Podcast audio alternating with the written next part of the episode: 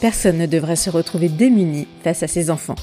Et pourtant, nous avons tous des difficultés, souvent les mêmes d'ailleurs. Et quand on commence à se dévoiler, on se rend vite compte de l'ampleur que ça prend et du réconfort qui en ressort. Je suis Nadia, accompagnatrice parentale, thérapeute et double maman, et aussi la créatrice de ce podcast. J'ai à cœur de vous aider à retrouver des temps familiaux, de qualité et durables à travers mes ateliers de parents et mes séances de PNL. Ça résonne en vous?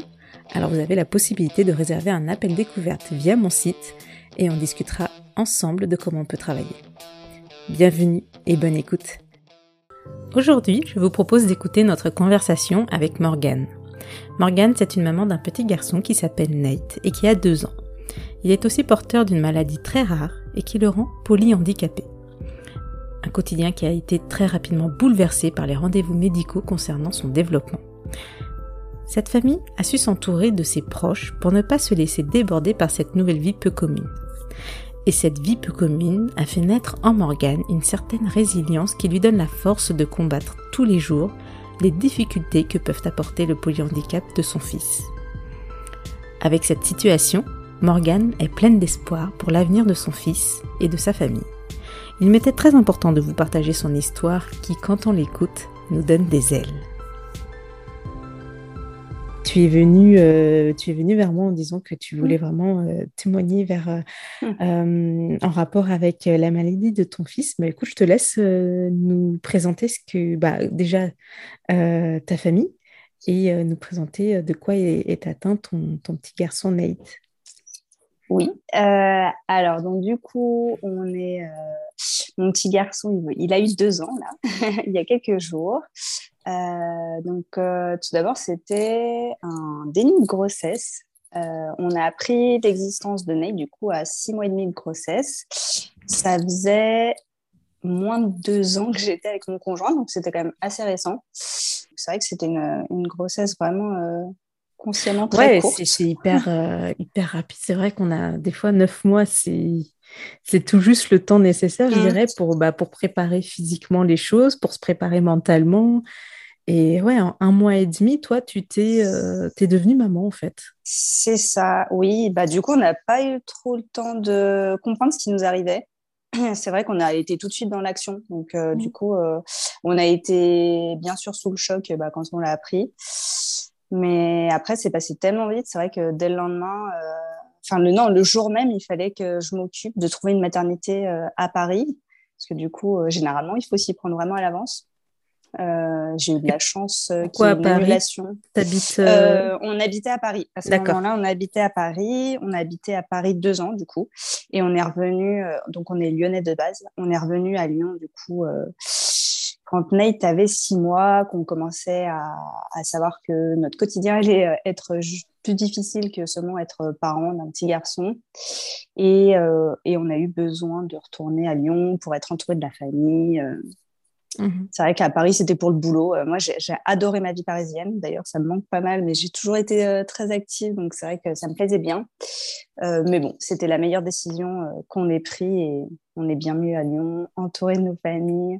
Dans ces moments-là, c'est vrai que c'est important d'être bien soutenu et on a la chance d'avoir une famille, enfin des familles, du coup, des deux côtés très présentes. Et donc, à, en un mois et demi, tu apprends que tu es enceinte et puis tu, tu accouches? Comment ça s'est passé? Est-ce qu'il était prématuré? Eh ben, on n'a jamais vraiment su parce que du coup, comme on l'a su très tard, c'est très difficile de dater une grossesse. Donc, a priori, il est arrivé un mois euh, en avance. Après, c'était un petit bébé, mais il faisait quand même 2,7 kg, donc c'est pas tout petit.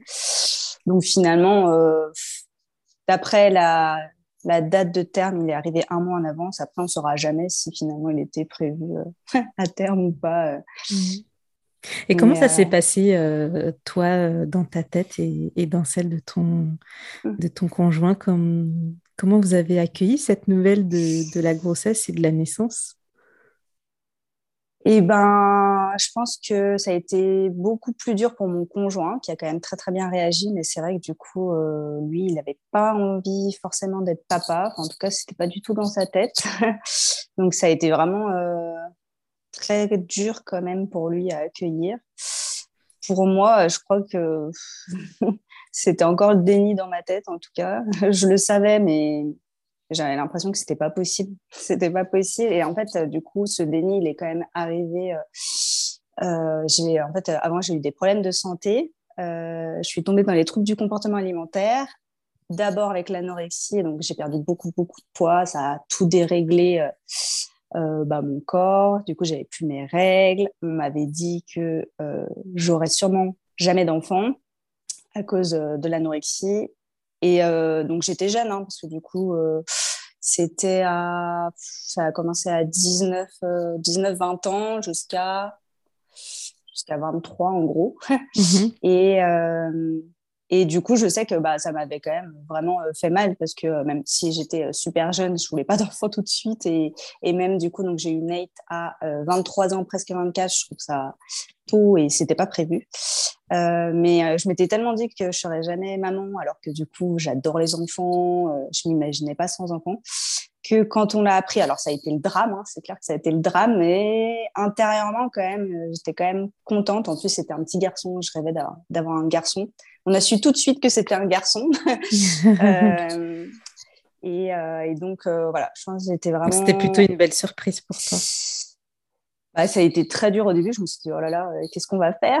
Et puis après, euh, je me suis dit que j'étais quand même vraiment contente. Et pour mon conjoint, ouais, ça a été euh, plus dur. Mais bon, le lendemain, c'est vraiment avec le recul que je me dis qu'on a quand même bien réagi parce que le lendemain, on était déjà en train de faire des magasins pour bébés. Et c'est ce jour-là qu'on a trouvé le prénom. Donc bon, on devait quand même être euh, content. ouais, moi j'imagine. Mais après, vous êtes mis euh, euh, dans l'état d'urgence aussi pendant qui était la situation. C'est ça. C'est ça. Bah, tout, tout s'est enchaîné, tout s'est enchaîné. Et puis du coup, j'ai accouché bah, le, enfin le soir même de quand j'ai arrêté mon travail. Bah, le travail du coup de l'accouchement a commencé, donc j'ai pas eu le temps de faire de pause. En fait, du coup, vu que mon état, j'allais très bien, c'est vrai que du coup, j'étais pas du tout fatiguée par la grossesse. voilà, j'ai pas eu le premier trimestre, j'ai pas eu de nausée. Enfin, tout allait bien. Et donc, du coup, je m'étais dit que, et puis tout ça, c'était tellement euh, rapide. J'ai décalé, en fait, le congé euh, post, euh, post, post naissance. post naissance, c'est ça. non, pré-naissance, du coup. Oui, oui d'accord. Tu, euh, euh, tu peux décaler de quelques semaines. Voilà, c'est ça. Euh, parce que normalement, si pour je en avoir plus six semaines avant mm. et, et temps après. Et du coup, j'ai décalé de deux semaines parce que tout allait bien. Et puis, du coup, je pensais qu'il arriverait en mars. et donc, voilà, j'ai arrêté le travail. Et puis, le soir même, le, travail de l'accouchement a commencé. Puis, j'ai accouché le lendemain. Donc, j'ai pas eu trop le temps de comprendre tout ça.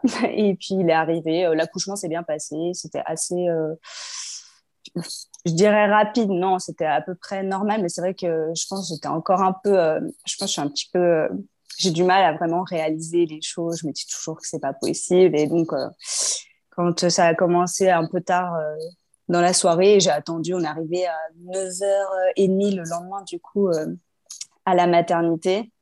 Euh, parce que je me disais que non, c'était euh, des contractions, mais que c'était pas pour maintenant. La semaine d'après, en plus, j'avais le VGF, que ça faisait trois mois que j'avais euh, préparé pour ma sœur. Donc, je me disais, c'est pas possible, c'est pas possible. Et puis, du coup, effectivement, on est arrivé à la maternité et là, ils nous ont dit, ah oui, non, mais là, c'est pour dans quelques heures. Enfin, et c'est vrai que j'étais déjà, j'étais déjà dilatée de 5-6. Donc, c'est vrai qu'ils étaient ah assez étonnés. D'accord. Donc le VGF a été annulé. Euh, non, il n'a pas été annulé, mais moi, je ne suis pas allée. Je suis de loin. Euh. Ah, heureusement, il n'a pas été annulé. Mais bon, après, le mariage a été reporté trois fois, du coup, avec euh, la situation sanitaire. je comprends. je voudrais juste revenir sur ce déni parce que, du coup, tu, tu ne t'attendais pas à avoir de règles vis-à-vis de l'anorexie. Mm. tu avais un moyen de contraception bah, du coup, non. non, c'est vrai que non, parce qu'on m'avait dit que ça serait pas possible, qu'il fallait d'abord que je retrouve mes règles de, de manière euh, naturelle. Et, euh, et du coup, euh, non. Et je pense que euh, c'est. Donc, du coup, j'ai eu des phases quand même dans la maladie plus ou moins difficiles. Et c'est au moment où voilà, je commençais vraiment à aller bien dans mon corps, dans ma tête, que tout, tout allait mieux parce que, en fait, quand même, c'est cette maladie, elle était très liée à, mes études, mmh à mon enfance et mes études, le fait que je me mettais beaucoup de pression. Je suis la dernière, j'ai deux grandes sœurs qui ont très bien réussi, donc c'est vrai que j'étais toujours, on était un peu quand même dans la compétition et, euh, et la comparaison. Et du coup, euh, je me suis pas posé de questions. J'ai fait des une école de commerce comme mes sœurs. Je voulais euh, faire un master en finance comme mes sœurs, en alternance. Et, euh, et, puis, en fait, quand je suis arrivée dans ce master, j'étais pas du tout heureuse. Ça me correspondait pas du tout. Et, euh, et donc là, c'était la deuxième partie vraiment difficile de la maladie où, où c'était complètement l'inverse. Souvent, d'ailleurs, c'est toujours lié dans les TCA, mais, mais du coup, je suis tournée dans je me suis tournée vers l'autre facette de la maladie, dans l'hyperphagie. Et là, du coup, euh, je suis partie dans une dépression. Euh, ça a été difficile. J'avais déjà été hospitalisée, du coup, une première fois en 2016 et j'ai été réhospitalisée euh, cinq semaines en 2019, là où j'ai fait, du coup, une dépression. Et à partir du moment où, donc, du coup, je me suis vraiment posée, je me suis dit, bon, en fait, je peux pas. J'étais en première année de master et c'est, du coup, c'était sur deux ans. Je me suis dit, mais en fait, je peux pas. Je, ne vais pas réussir à retourner en alternance. Et à partir du moment où j'ai pris la décision d'arrêter, c'était quand même une décision euh, pas facile parce que c'est, c'est sûr que je m'imaginais bien finir mon master, etc. Et, mais du coup, à partir de ce moment-là, déjà, j'étais beaucoup plus soulagée, beaucoup mieux. Et après, euh, donc après, je suis remontée à Paris. Enfin, on est retourné à Paris. Et là, j'ai fait euh, plein d'activités qui me plaisaient vraiment énormément. J'organisais mon emploi du temps comme je voulais. Euh, et, euh, et je pense que c'est vraiment là où je me sentais vraiment nécessaire parce que du coup, j'étais contente de mon travail. Je savais que ce que je fournissais, c'était bien. Et je me mettais pas du tout la pression. J'étais j'étais pas du tout stressée. Alors qu'avant j'étais stressée mais tellement au quotidien que ça me rongeait. Et, euh, et, à partir du moment où ça commençait vraiment à aller mieux bah, sans le savoir du coup je suis tombée enceinte. D'accord. Et ton conjoint tu l'as rencontré euh, comment? Dans tout ça alors on s'est rencontrés alors c'est assez drôle du coup on s'est rencontrés donc en janvier 2018 euh, à Lyon. à Lyon, donc on est lyonnais euh, de base. Et euh, donc j'allais partir en Australie et j'avais deux mois du coup où j'étais pas en école de commerce et c'était avant que je parte en Australie. Du coup, j'ai fait un CDD chez Decathlon parce qu'on est très sportifs tous les deux. Et on s'est retrouvés dans le même CDD, dans le même dans le même Decathlon. et puis voilà. Euh, ok, alors du coup, euh, donc ton petit garçon naît. Euh, l'accouchement, tu me dis que ça se passe plutôt bien. oui. Ton séjour à la maternité, quand tu rentres chez toi, comment ça, comment ça se passe après?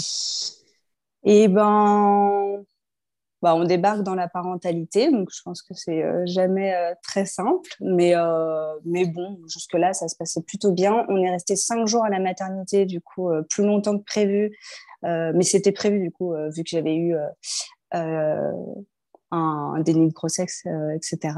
Et quand je suis rentrée à la maison, on était bien suivis. Du coup, il y avait la sage-femme qui venait souvent. Mais c'est vrai que dès le début, quand même, quand on regarde, quand on prend un peu de recul, dès le début, c'était difficile. Mais bon, après, un bébé, forcément, c'est pas toujours simple, surtout quand on devient parent pour la première fois. Mais dès la naissance, euh, il prenait pas de poids. Et donc, euh, déjà, la maternité, ça faisait euh, un, deux jours qu'on était, qu'il venait de naître et c'était déjà un souci. Parce que moi, je voulais faire l'allaitement euh, exclusif. Et puis, en fait, dès la maternité, c'était pas possible parce qu'il avait, il perdait trop de poids dès les premiers jours. dès les premiers jours, donc on l'a complémenté. Euh, et, en sortant, ils m'ont dit bon bah vous pouvez essayer de faire l'allaitement euh, exclusif. Donc on l'a fait pendant une semaine et puis il perdait encore trop de poids. et donc on a fait allaitement mixte pendant assez longtemps jusqu'à ce que euh, vraiment en fait à 5-6 mois son poids il vraiment il stagnait, c'était trop alarmant. Et euh, là, du coup, c'est le début euh, où on a commencé vraiment à se poser des questions, à se dire qu'il y avait un gros souci. Au début, euh, c'était difficile de savoir parce que, bon, il y a quand même pas mal de bébés qui prennent pas forcément beaucoup de poids. C'était un petit bébé de base, on n'est pas très mm. grand. Et, et puis voilà, un bébé, ça pleure beaucoup, donc c'est quand même difficile de se rendre compte au tout début qu'il y a un souci. si on ne le sait mhm. pas. Et comment, euh, quelle était la place de ton conjoint dans ces premiers mois avec Nate? Eh ben tout de suite, il a été très présent. Euh, il a pris son congé PAT, qui était encore euh, pas long, même s'il n'est pas encore très long, mais quand même, il est devenu un peu plus long. Et puis, et puis voilà, il, est rentrait quand même tôt du travail. donc non, il était là. Et puis en fait, un mois après la naissance de Nate, bah, confinement. Du coup, ah il aurait dû, enfin, alors si la date, normalement, il aurait dû naître un jour avant le début du premier confinement. Donc au final, on était content qu'il soit arrivé avant. Et, euh, et, du coup, on est rentré à Lyon. On a passé le confinement euh, à Lyon parce que du coup, c'est vrai qu'à Paris, bah voilà, on n'avait pas de famille. De toute façon, bah, on était isolés. On était dans un petit appartement, alors que là, du coup, à Lyon, on, était, on avait une maison euh, où on était réunis. C'était quand même plus sympa, à la campagne, avec un jardin. Donc, euh, donc du coup, assez vite, le papa, il était toujours là. D'accord. Et oui, c'était euh, c'était en 2019, donc il avait. Il avait euh, Alors, euh, on a. Il est né en 2020, donc juste un ah, mois. C'est en 2020, d'accord. Il est né le 15 ah, oui, bah oui, 2020. Mm. Ça dure tellement longtemps que j'ai l'impression qu'il a commencé en 2019. C'est incroyable. Au début, déjà, il va avoir deux ans. C'est pas possible. Il a eu deux ans. Il a, ah, ça y est, il a eu deux ans. Mardi, mardi D'accord. Bah, super. Joyeux anniversaire à lui. Merci. Alors du coup, euh, donc vous passez ces premiers mois euh, à Lyon, dans une, maison. Euh, vous, étiez en télétravail, enfin toi tu étais en congé maternité, mais ton, ton conjoint était en télétravail. Oui. Et à un moment donné, vous, quand le confinement se lève, vous, vous retournez chez vous à Paris? C'est ça, mi-mai du coup. donc on a passé un mois et demi chez mes beaux-parents. Euh, parce que du coup, c'est vrai que le rythme de travail était moins intense. Euh, la maman de Victor, du coup, euh, ne travaille pas. Il y avait sa petite sœur qui, bah, du coup, il n'y avait pas école. Enfin, elle était au lycée, mais du coup, il n'y avait pas, y avait pas cours. Et son autre sœur qui est psychologue, bah, du coup, il n'y avait presque pas de rendez-vous. Donc finalement, c'était euh, un mois et demi plutôt euh, sympa. Je me souviens jouer à la pétanque, on faisait des jeux de cartes, donc euh, c'était quand même plutôt sympa. Et après, on a passé du coup deux semaines chez mes parents où là, c'était différent. Hein. Ils travaillaient de 8h à 20h avec une pause le midi. Donc c'est vrai que c'était forcément plus intense pour eux. Chacun a passé le confinement de manière différente. Et puis, on est remonté à Paris. On est remonté à Paris du coup mi-mai. Victor est retourné au travail. Et c'est à partir de ce moment-là où vraiment ça a été, euh, on s'est vraiment posé des questions. Au-delà de trois mois, généralement, un bébé commence peut-être à un peu moins pleurer. Et puis, bah, c'est là où son poids a stagné. Et on voyait bien qu'il se développait pas comme un petit garçon euh, de, de, cet âge-là. C'est vrai que mm. assez vite quand même, un enfant il tient sa tête. Euh, enfin, j'imagine, du coup, je me rends pas compte à quel point ça va vite. J'imagine que ça va très vite. Mais c'est ça, tu n'as pas de point de euh, repère, toi. Je sais eh pas ben si tes sœurs ont déjà eu des bébés ou tu as pu suivre l'évolution. Eh ben, pas beaucoup, euh, parce que du coup, c'est le premier euh, des deux côtés. Euh, mhm. Et autour de moi, du coup, mes amis n'en ont pas. Il y avait juste effectivement une très bonne amie que j'ai rencontrée en cours de préparation à l'accouchement, qui a accouché deux semaines avant d'un petit garçon. Et c'est vrai qu'à chaque fois qu'on se voyait, on n'avait pas le même. on n'avait pas le même enfant. Quoi. Après, chaque enfant est différent, bien sûr, mais, mais c'était un petit bébé qui était beaucoup plus calme, beaucoup. Enfin, déjà, il faisait, euh, il dormait super bien, alors que nous, c'était compliqué. Et puis très vite, c'est vrai que voilà, on voyait que euh, tenait, il, tenait, sa tête, euh, il tendait la main, alors que nous, bah, il n'y avait pas toutes ces choses-là. Et surtout, il pleurait énormément. Il n'était pas du tout apaisé et et du coup, on l'avait, on portait, et d'ailleurs, on porte encore 75% du temps, sauf qu'il pèse plus de 2,7 kg. Je comprends. Et toi, ton, ton travail, tu, tu l'as repris à, la suite de ton congé maternité? Eh ben non, j'ai jamais pu reprendre du coup. Euh, à la base, mon congé mat se terminait euh, fin mai, début juin, je crois. Donc euh, déjà là, pour trouver un mode de garde, c'était compliqué. À la base, on pensait le mettre à la crèche, dans une crèche à Paris. Mhm. On avait fait les dossiers, etc. Il nous avait dit à partir de septembre, on avait commencé à regarder quelques nounous, on avait vu que c'était compliqué, donc bon, je m'étais dit, de toute façon, c'est l'été. donc, je pensais reprendre, enfin, je devais reprendre le 1er septembre, du coup tout était organisé. J'avais déjà des missions, du coup, donc j'étais plus ou moins à mon compte, donc j'avais déjà des missions de prévues. Et du coup, l'état de Ned s'est quand même aggravé un peu au fur et à mesure. Et il a été hospitalisé du coup pour la première fois en août à Necker, on était à Paris. Alors, et, suite à quoi il a été hospitalisé? Qu'est-ce qui vous a mis la... Qu'est-ce qui vous a fait consulter en fait? Eh ben, tout plein de choses quand même. Le fait que du coup, il pleure encore beaucoup, qu'il se développe, euh, qu'il n'y avait pas de progrès au niveau moteur et, euh, et son poids. Parce que du coup, bah, là, c'était trop alarmant. Euh, il stagnait. Il perdait pas, mais il stagnait. Alors qu'un petit bébé, quand même, c'est censé prendre du poids. Mhm. Et vu que déjà, c'était un petit poids plume, ça, ça devenait alarmant. Donc, euh, du coup, euh, de base, hein, on s'était dit... Enfin, déjà, pour qu'il soit hospitalisé, on a dû se battre. Après, nous, c'est vrai qu'on était un petit peu perdus. on savait pas trop quoi faire. on avait vu beaucoup de médecins. Je pense qu'il y a aussi ça qui a joué, qui a c'était un, un, problème parce que du coup, avec le confinement, il a d'abord été suivi à Paris. Ensuite, du coup, il a été suivi par euh, une pédiatre euh, à Lyon qu'on ne connaissait pas, du coup, euh, dans la ville de mes beaux-parents. Ensuite, quand on est revenu à Paris, bah, la médecin qu'il avait vue en mars, elle est, passée, elle est partie en congé mat. Donc, du coup, c'était un autre médecin. Donc, on a changé. Et puis, bah, du coup, on n'avait pas un vrai suivi. Et, et donc, bon, bah, c'était vraiment un médecin nous disait, ah, c'est peut-être alarmant. Et un autre qu'on voyait le lendemain, oh mais non, il met juste un peu plus mm. de temps que, que d'autres enfants. Euh, voilà, il faut qu'il prenne son temps. Donc c'était très compliqué. On avait vraiment, euh, on était sur, euh, c'était vraiment l'ascenseur émotionnel tout le temps. On savait pas.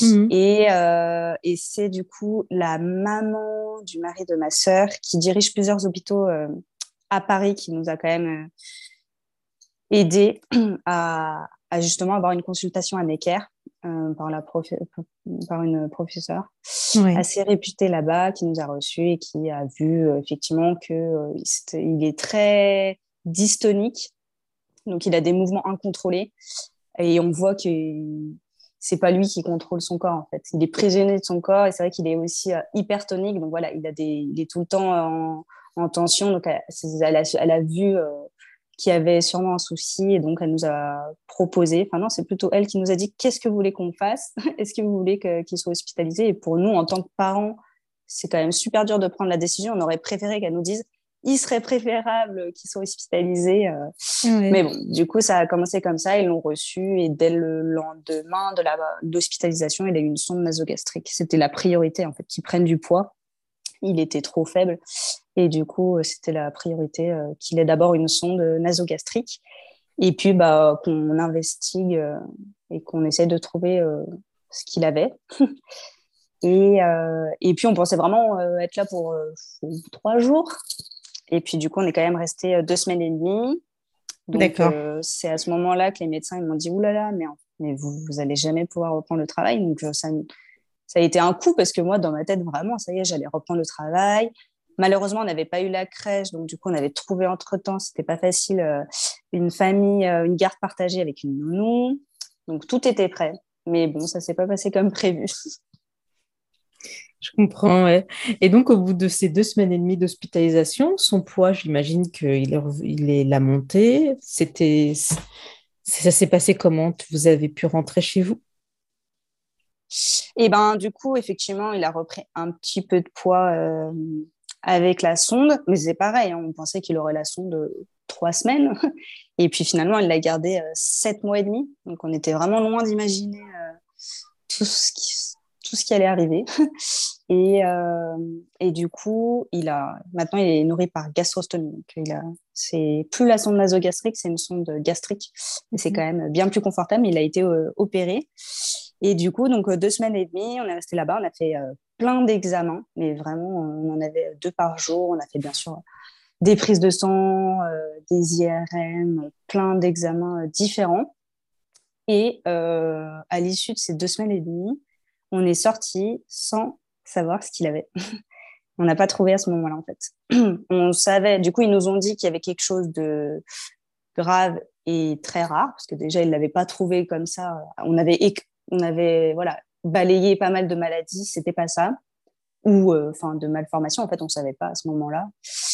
Et, et, donc, on est sorti avec un énorme suivi. On est sorti avec trois séances de kiné par semaine, deux séances d'orthophonie par semaine, une séance de, de psychomotricité par semaine. Donc, effectivement, euh, notre quotidien a été vraiment euh, chamboulé. Oui. Chamboulé. Et on est sorti avec euh, une hospitalisation à domicile. donc, on avait au début tous les jours, chaque jour, on avait une infirmière qui venait à la maison. Et, et puis après, ça allait se passer un petit peu. Souvent, c'était deux à trois fois par semaine. Pour faire quoi? Et ben euh, pour euh, voir comment il allait, pour faire euh, les soins notamment au niveau de la de la sonde nasogastrique s'il y avait besoin. Mm-hmm. Et voilà, c'était plus un, un check-up à chaque fois un peu complet pour voir comment il allait.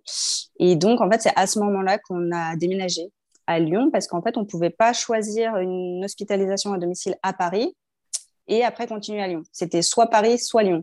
Donc, on n'a pas eu pareil, on n'a pas eu trop le temps de, de comprendre. Le matin, on sortait de l'hôpital à Paris et l'après-midi, on était à Lyon et avec la première venue du coup d'une infirmière euh, le soir même.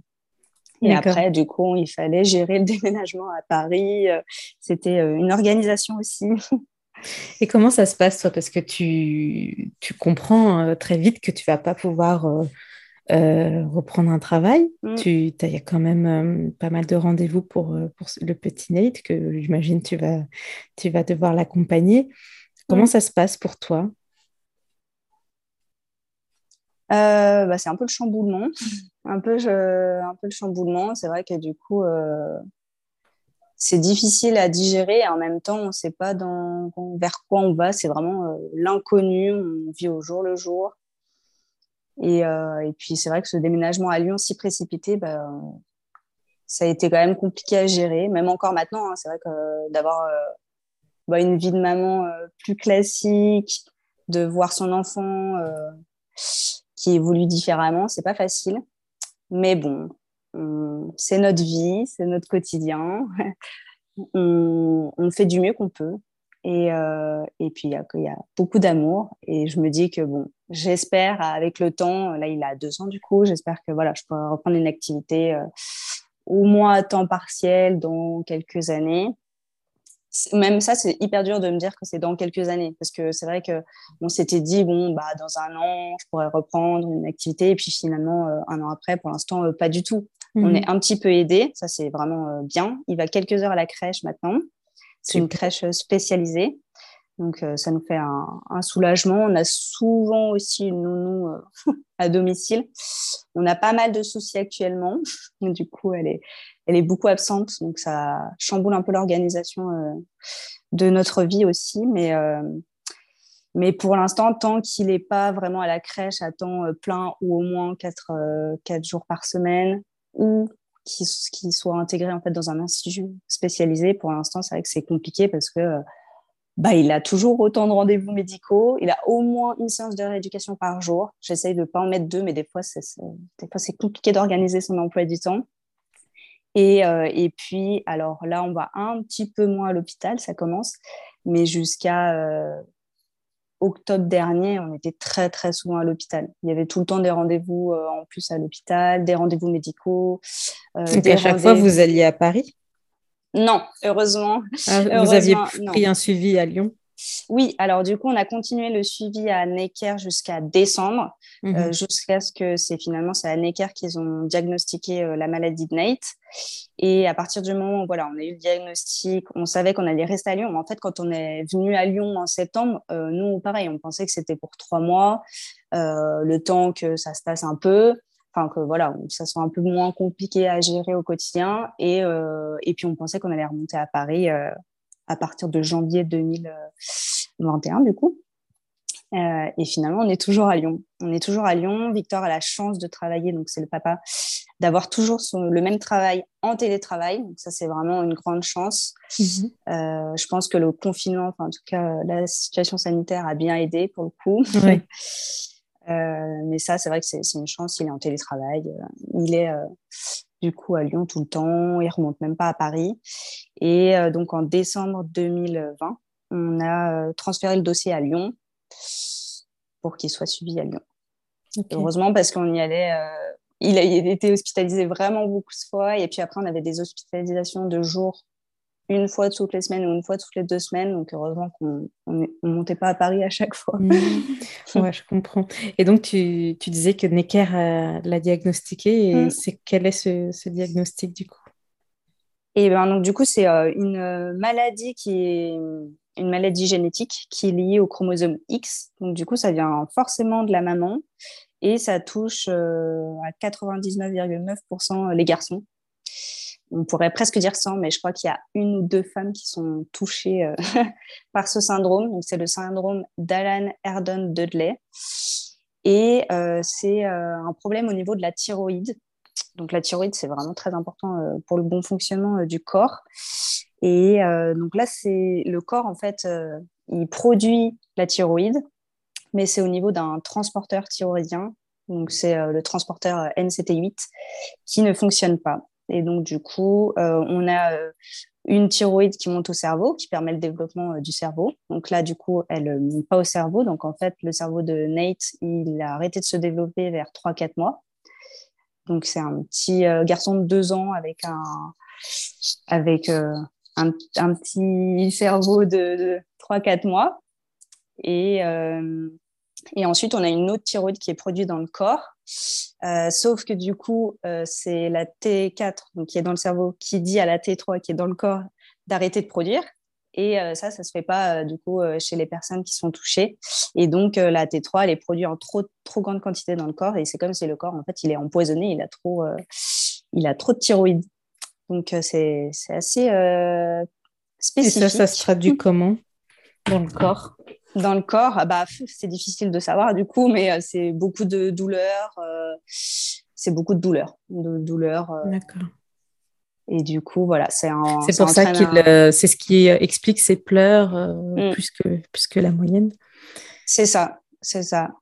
Et encore aujourd'hui, hein, il a beaucoup de douleurs, mm, difficile du coup à vraiment savoir où et puis à, à savoir si c'est lié à sa maladie génétique, si c'est lié à autre chose c'est assez compliqué, euh, mais euh, c'est vrai qu'il reste euh, quand même douloureux. Et comment on a su ça? En fait, finalement, c'est tout bête. Hein. C'était avec une prise de sang en, en, testant du coup la T3, la T4. Et ce qui est quand même assez dingue, c'est que du coup, à l'hôpital, donc à Necker en août 2020, c'est le dernier jour vraiment en sortant comme ça qu'ils nous ont dit Ah, en fait, il y avait de l'étau au niveau de la thyroïde qui n'était pas très bon, mais on referait une prise de sang euh, deux, trois mois plus tard pour voir. Donc vraiment, on s'est pas du tout inquiété sur cette thyroïde. Et finalement, c'était ça. Euh, bah, quelques mois plus tard, on a refait une prise de sang et les taux vraiment pas bons.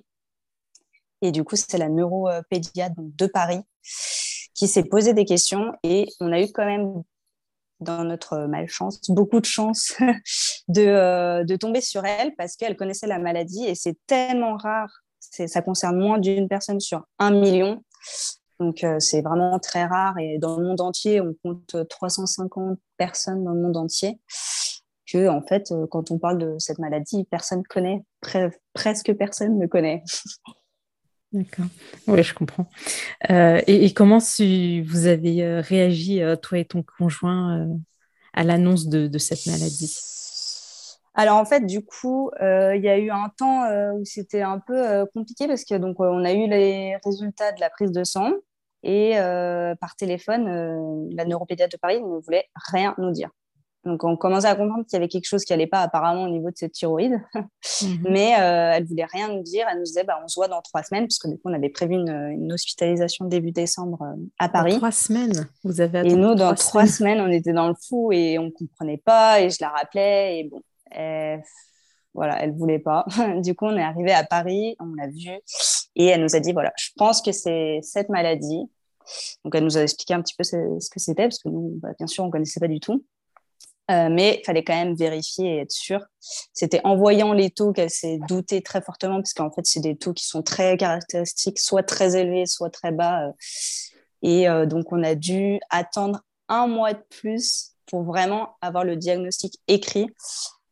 mais elle était quand même vraiment, elle avait l'air vraiment sûre d'elle. Et puis après, bah, du coup, bien sûr, on a fait plein de recherches, on a commencé à beaucoup chercher et bah, c'était exactement Nate en fait. Donc euh, pendant ce mois-ci, on n'avait pas vraiment le diagnostic final, mais dans notre tête, c'était on, on, a eu ce cheminement. On s'est dit bah c'est ça, vraiment, c'était tous les symptômes de Nate, c'était exactement euh, Nate tout craché. et, euh, et puis du coup, le, à Lyon, le dossier a été repris très vite. Et avant même, ça c'est quand même aussi assez, euh, je pense qu'ils étaient vraiment sur d'eux parce que euh, avant même d'avoir le diagnostic vraiment écrit, ils, commandaient un traitement qui est, euh, du coup, pour cette maladie, c'est un traitement qui est en, en essai clinique. Donc, du coup, on peut avoir de l'espoir sur ce traitement, mais on n'a pas du tout de recul. Mais, euh, mais voilà, c'est parce que c'est un traitement qui se commande à l'étranger, qui met longtemps à arriver. En plus, du coup, on était toujours en période de Covid. Donc, euh, au niveau des transports et des réceptions des médicaments, c'était euh, toute une histoire. Il faut faire beaucoup d'administratifs pour avoir ce traitement, vu que c'est vu que c'est pas délivré en France. Mmh. Donc, donc voilà. Donc finalement, en tout début janvier 2021, on a eu l'écrit, mais on le savait déjà. On savait déjà que c'était ça. Dans notre tête, on s'était. On s'était fait, la raison. On s'était fait. On s'était fait. Et d'un côté, bien sûr, tant qu'on n'a pas le diagnostic, on espère toujours que c'est quelque chose de pas très grave, ça va se, ça va évoluer. Enfin voilà. Et en même temps, d'être dans le flou et de pas savoir quelle maladie ou qu'est-ce qu'il a, et du coup de pas vraiment pouvoir orienter euh, son suivi, c'est encore plus stressant. Donc, mm. du coup, cette période a été très, très difficile parce que forcément, c'est pas la maladie. Euh, déjà, on voulait pas de maladie, c'est sûr. Personne ne veut euh, que son enfant soit malade. Après, euh, quand il y a différents stades quand même dans les maladies, et c'est vrai que là, c'est un des polyhandicaps vraiment très, très lourd. Même si on peut avoir de l'espoir avec ce traitement, pour l'instant, c'est pas du tout ce que ça va faire. Donc, euh, on verra. On part plutôt euh, en mode négatif parce qu'on veut pas se faire de fausses idées. On préfère se dire que du coup, euh, il va jamais parler, jamais marcher, et, voilà, parce que s'il fait un petit progrès, du coup, au moins, on sera vraiment tellement heureux. mais, mais du coup, ouais, ça a été, ça a été dur. ça a été dur. Du coup, là, euh, comment ça se passe au niveau nez Puisque tu me dis qu'il a, donc il a deux ans avec un cerveau euh, mmh. de peu près 3-4 euh, mois.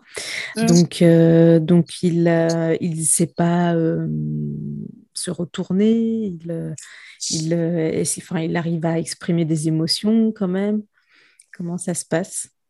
Alors, euh, du coup, il, arrive à se retourner, euh, enfin non, à se mettre sur le côté, droite ou gauche. Il n'arrive pas encore à se retourner. C'est arrivé une ou deux fois, euh, mais c'est tout. et sinon, il a du mal, en fait, alors maintenant c'est un petit peu mieux, mais il a vraiment du mal à... On voit qu'il a envie de faire des choses. Le pauvre, ça doit être tellement frustrant. On voit qu'il a envie d'attraper un objet, on voit qu'il a envie de faire des choses, mais qu'il n'arrive pas c'est vraiment au niveau de la commande, au niveau du cerveau que ça fonctionne pas. Et euh, il a beaucoup moins qu'avant, mais il a quand même des mouvements involontaires. Euh, mais bon, c'est de plus en plus précis quand même. On voit que voilà, il y a un peu plus d'attention et ça, ça fonctionne au niveau de la, de la commande. C'est encore approximatif. Il va pas voilà, il va pas pouvoir attraper un objet. Par contre, si on lui donne l'objet dans la main, là pour le coup, il peut vraiment le tenir. Euh, il va vraiment regarder cet objet. Si l'objet bouge, il va suivre. Donc, on a quand même euh, un suivi oculaire. On voit qu'il comprend plein de choses. Euh, par exemple, on sourit, il sourit, on rigole, il rigole. Et ça, déjà, c'est par contre, c'est vraiment une chance et c'est un peu notre petit bonheur de chaque jour où quand on voit sourire, il est, malgré tout ce qui lui arrive, il est tellement souriant. C'est quand même assez incroyable. Franchement, euh, c'est des enfants qui sont quand même tellement euh, forts et courageux. Parce que je pense que nous, je ne sais pas si on arriverait à sourire autant avec tout ce qui nous arrive. Mais c'est vrai que bah, malheureusement pour eux aussi, ils ont connu que ça. Donc euh, c'est vrai que des fois, on se dit, ah, c'est vraiment horrible. Mais pour lui, ça doit être sa normalité. Il a toujours été à l'hôpital, il a toujours presque eu tous ses rendez-vous médicaux.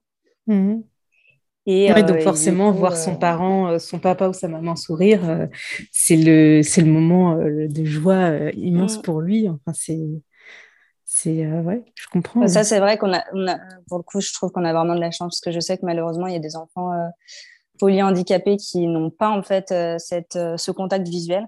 Donc, ils voient, mais ils comprennent pas. Et donc, bah, du coup, ils sont pas forcément réceptifs au sourire.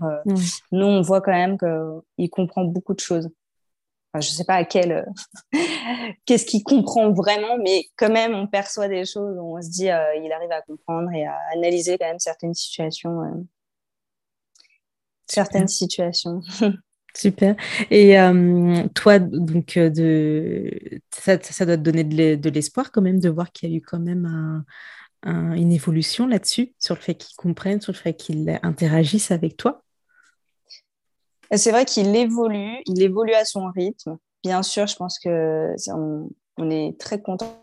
Je pense j'ai plus euh, de facilité à reconnaître ces progrès que que le papa et c'est pas du tout un reproche. Chacun euh, perçoit les choses différemment. Moi, je pense que je garde quand même beaucoup espoir, donc euh, j'espère vraiment que ça va continuer. Et puis en fait, euh, je parle avec beaucoup d'autres mamans et je me dis qu'il faut jamais perdre espoir parce qu'il y a certains enfants qui marchent à 4 ans, qui commencent à parler à 5 ans. Donc je me dis que rien n'est perdu. et c'est vrai qu'ils progressent à son rythme. Des fois, on aimerait bien sûr qu'il progresse beaucoup plus vite, mais bien sûr, on en demande trop.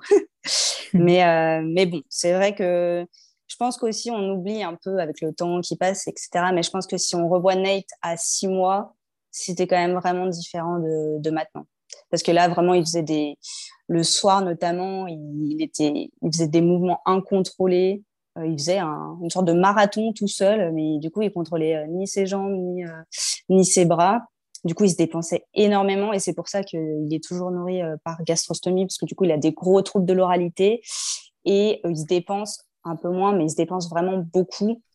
Euh, et ce sont du coup le métabolisme, en fait, il n'arrive pas à, garder ce qu'on lui donne. Donc, du coup, il a une alimentation qui est enrichie et, et pourtant, on a, on a encore du mal à ce qu'il prenne du poids.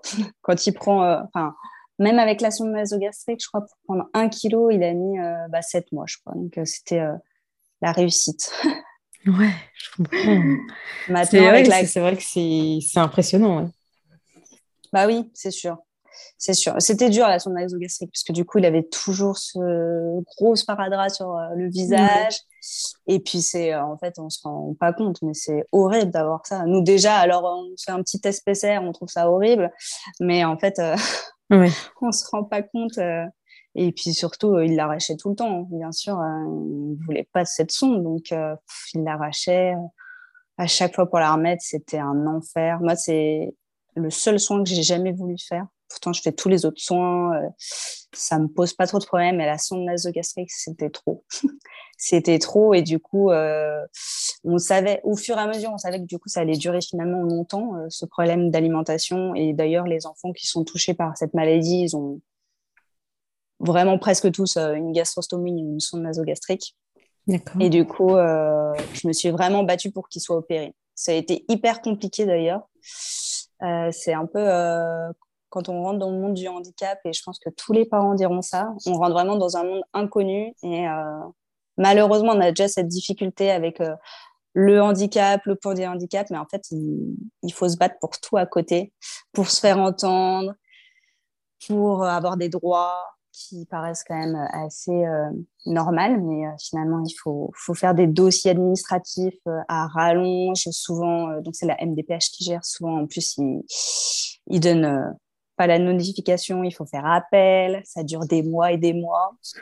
Et puis, c'est du tout ça, parce que quand même, c'est ah. le corps médical que tu as en face. Enfin, je ne parle pas de l'administration, mais euh, mm. euh, à l'hôpital, tout ça, c'est le corps médical. C'est des personnes humaines qui sont censées être au service des humains et, de, les soigner. Alors, comment tu eh ben, oui. piques toutes ces difficultés? Je pense que ça dépend vraiment déjà euh, de la personne qui est en face de toi. Je pense qu'il y a des médecins qui sont vraiment très à l'écoute et heureusement qu'il y en a encore. Malheureusement, c'est quand même pas toujours le cas. Et en arrivant à Lyon, on a trouvé au début qu'on a eu un bon suivi. Et c'est vrai que malheureusement, on trouve que de peut-être aussi parce que du coup, on arrivait, on était nouveau, on venait d'apprendre la maladie de notre enfant, donc c'était le drame. Et on était perdu dans ce handicap. Mais c'est vrai que je trouve que de plus en plus, l'hôpital, c'est quand même vraiment dur. On n'a pas forcément l'écoute qu'on aimerait avoir. On n'a pas forcément de soutien. et c'est toujours interminable. Et bon, j'ai appris que du coup, il fallait vraiment se battre tout le temps et donc, pour, cette, euh, pour qu'il soit opéré, c'est vrai que là, je me suis vraiment battue parce que j'avais eu beaucoup de témoignages, je m'étais beaucoup renseignée. Et voilà, j'avais vraiment vu qu'il y avait quand même plein de, de bénéfices, en tout cas, euh, entre une gastrostomie et la sonde nasogastrique. Mm. Mm. Et ça a quand même, on a attendu euh, quatre mois du coup, parce qu'en plus, on était toujours pareil en période de Covid. Donc, c'était pas une opération jugée euh, en tout cas euh, prioritaire. Donc, euh, du coup, ça a mis quatre mois. Et mmh. vraiment, on la regrette pas, cette gastrostomie. Alors, une gastrostomie, pour, euh, pour préciser, c'est euh, euh, avec une, enfin, une sonde qui est reliée directement à l'estomac via, via un bouton sur le ventre. Oui, oui c'est ça. Et mm. donc, donc après, c'est quoi ça, la seringue ou c'est avec une pompe Oui, les deux sont possibles. Les deux sont possibles, effectivement. soit une seringue, soit une pompe. Et, euh, et, du coup, voilà, c'est vrai que ça passe plus euh, bah, par le nez, l'œsophage. Euh, mm. Finalement, du coup, le, je sais plus comment ça s'appelle, mais on a un clapet du coup au niveau de la, entre l'œsophage et, et du coup bah, la bouche, qui du coup avec la sonde nasogastrique reste toujours ouvert. Donc voilà, il y a encore plus de reflux. Nate, il est très très très sujet au reflux interne. C'était vraiment très douloureux. Il en a encore beaucoup, mais beaucoup moins qu'avant. Et, euh, et c'est vrai que bah voilà, la sonde nasogastrique, ça n'arrange rien. Ça, c'est, c'est bien voilà, pour que ce soit temporaire, prendre un peu de, de, poids, mais finalement, ça entraîne aussi plein d'autres problèmes au niveau bah, de, du trouble de l'oralité et euh, des reflux. Parce qu'il a gardé combien de temps sa sonde nasogastrique? Sept mois et demi.